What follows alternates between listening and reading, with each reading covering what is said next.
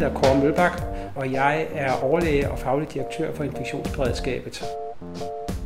En af Statens Serum Instituts vigtige opgaver, det er at overvåge infektioner. Så vi har en national overvågning af infektioner. Og det består øh, dels i, at der er en lang række sygdomme, som bliver indberettet.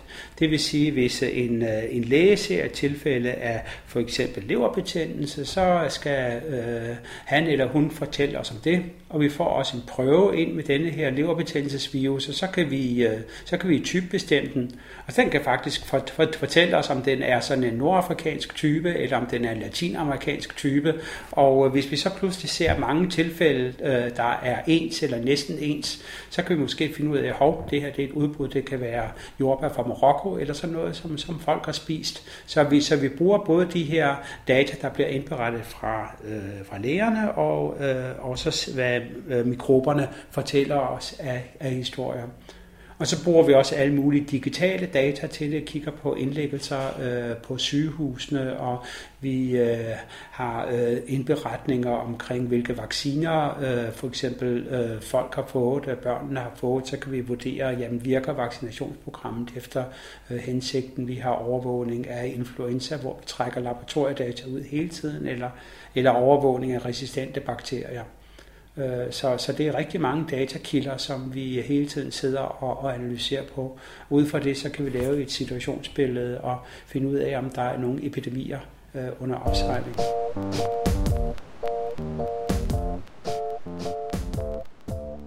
Men hvis det, vi spoler lidt tilbage, så var der faktisk et meget uh, dramatisk udbrud i 2011, som der måske er nogen, der kan huske.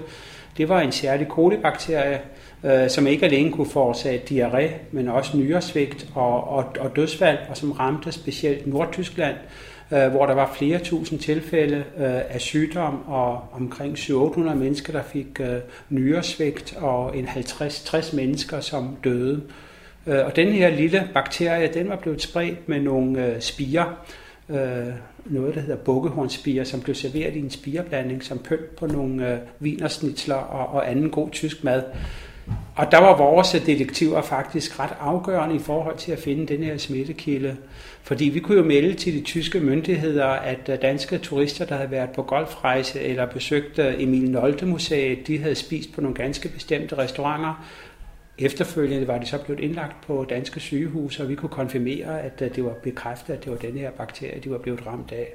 Så samarbejdet mellem de øh, mikrobiologer og, og læger rundt omkring i øh, Danmark, der, der stiller diagnosen og sender bakterier ind til os, og vores sygdomsdetektiver, der finder ud af, hvor har folk været henne, var med til, at tyskerne efter, efter et langt sejt træk kunne finde smittekilden til denne her forfærdelige bakterie, som vi ikke havde set før. Truslen om at miste vores antibiotika, det er faktisk en af de største trusler mod, mod det danske samfund, fordi i dag der er det danske sundhedsvæsen det er afhængigt af, at vi har antibiotika, der virker. Så hvis man nu er så øh, uheldig at, at føde sit barn for tidligt, så er det altså vigtigt, at man kan behandle det med antibiotika, eller, eller hvis man skal skifte sin hofte eller knæ på grund af en idrætsskade øh, eller slidgigt, så, øh, så, så skal der også være backup med antibiotika, eller hvis man behandler Øh, kræfttilfælde, så øh, bliver immunsystemet slået i stykker, øh, og så skal man have antibiotika, der virker. Og, og der står vi faktisk i en situation nu, at, at der er mange bakterier, der ikke længere kan behandles med antibiotika. Så det er en af de allerstørste trusler, vi har. Så er der hele tiden truslen om en ny, øh, ny smitsom sygdom. Vi havde SARS-epidemien, som var en svær øh, øh, form for lungebetændelse, som spredte sig i 2003. Øh, og, øh, og gav store udfordringer for sundhedsvæsenet. Og vi har siden set øh, også for eksempel Zika-virus, øh, som er en virus, øh, der bliver overført med myg, og som kan give misdannelser hos øh, nyfødte børn.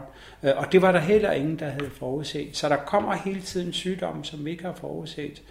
Men der er altså et element af uforudsigelighed i, øh, i de her øh, sygdomme, øh, og øh, hvor man kan sige, at øh, det, der er pointen i øh, beredskabet, det er at opdage det så tidligt som overhovedet muligt, og der er vi enormt afhængige af det internationale samarbejde. Man vil være naiv, hvis man forestiller sig, at vi har set den sidste store infektion, fordi der vil komme noget, noget nyt, der vil sætte, øh, der vil, der vil sætte dags, dagsordner på samme måde, som, som HIV-epidemien satte dagsordenen i, øh, i, i 80'erne. Det danske samfund har enormt mange styrker, Øh, for det, for det første er vi en veluddannet og en veloplyst befolkning, og vi har en rigtig god øh, sammenhængskraft øh, forstået på den måde, at danskerne virkelig føler sig som, som, et, som et folk og vil være solidariske og hjælpe hinanden, øh, når, når krisen kommer. Det kan vi allerede se nu, at vi har et godt samarbejde mellem alle de forskellige organisationer og myndigheder, øh, der står for beredskabet, og det praktiserer vi hver eneste dag, at vi samarbejder med Sundhedsstyrelsen, og vi samarbejder med Fødevarestyrelsen, vi samarbejder med kommuner, hvis der er fødevareborgerne udbrud osv. osv. Så vi praktiserer hele tiden denne her samarbejdskultur. Øh, og det tror jeg er en af Danmarks øh, store styrker. Og jeg kan også forestille mig, at, at hvis vi ser virkelig et, et øh, alvorligt udbrud, at vi så ser frivillige organisationer og, og græsrødder, der også går ind og hjælper. Øh, det så man for eksempel under den spanske syge, hvor det var husmorforeninger og spejdere og uh, alle mulige andre, der delte mad ud, og, og sygeplejersker, som var blevet pensioneret, de øh, meldte sig pludselig under, under fanerne. Det så man faktisk også under, øh, øh under øh, pandemien i 2009, hvor, hvor, hvor gamle jordmøder og så videre, de meldte sig ind og hjalp. Så, så, så, så det har vi også set eksempler på også i nyere tid. Hmm, jeg tror, at der i andre øh, samfund, jeg nu har jeg boet i USA, og der har man en anderledes beredskabsberettighed. Altså man, man gør, hvad der bliver sagt. Når der ryger en brandalarm, så, øh, så, så, så går man ud, og, øh, og man øver beredskabet hele tiden. Øh, vi har netop, fordi vi er sådan et roligt folkefærd, så jamen, det går sgu nok alt sammen, så, så, så kan der være situationer, hvor vi måske ikke reagerer hurtigt nok. Så, så jeg tror, at danskerne måske skal øve lidt mere beredskab. Thank you.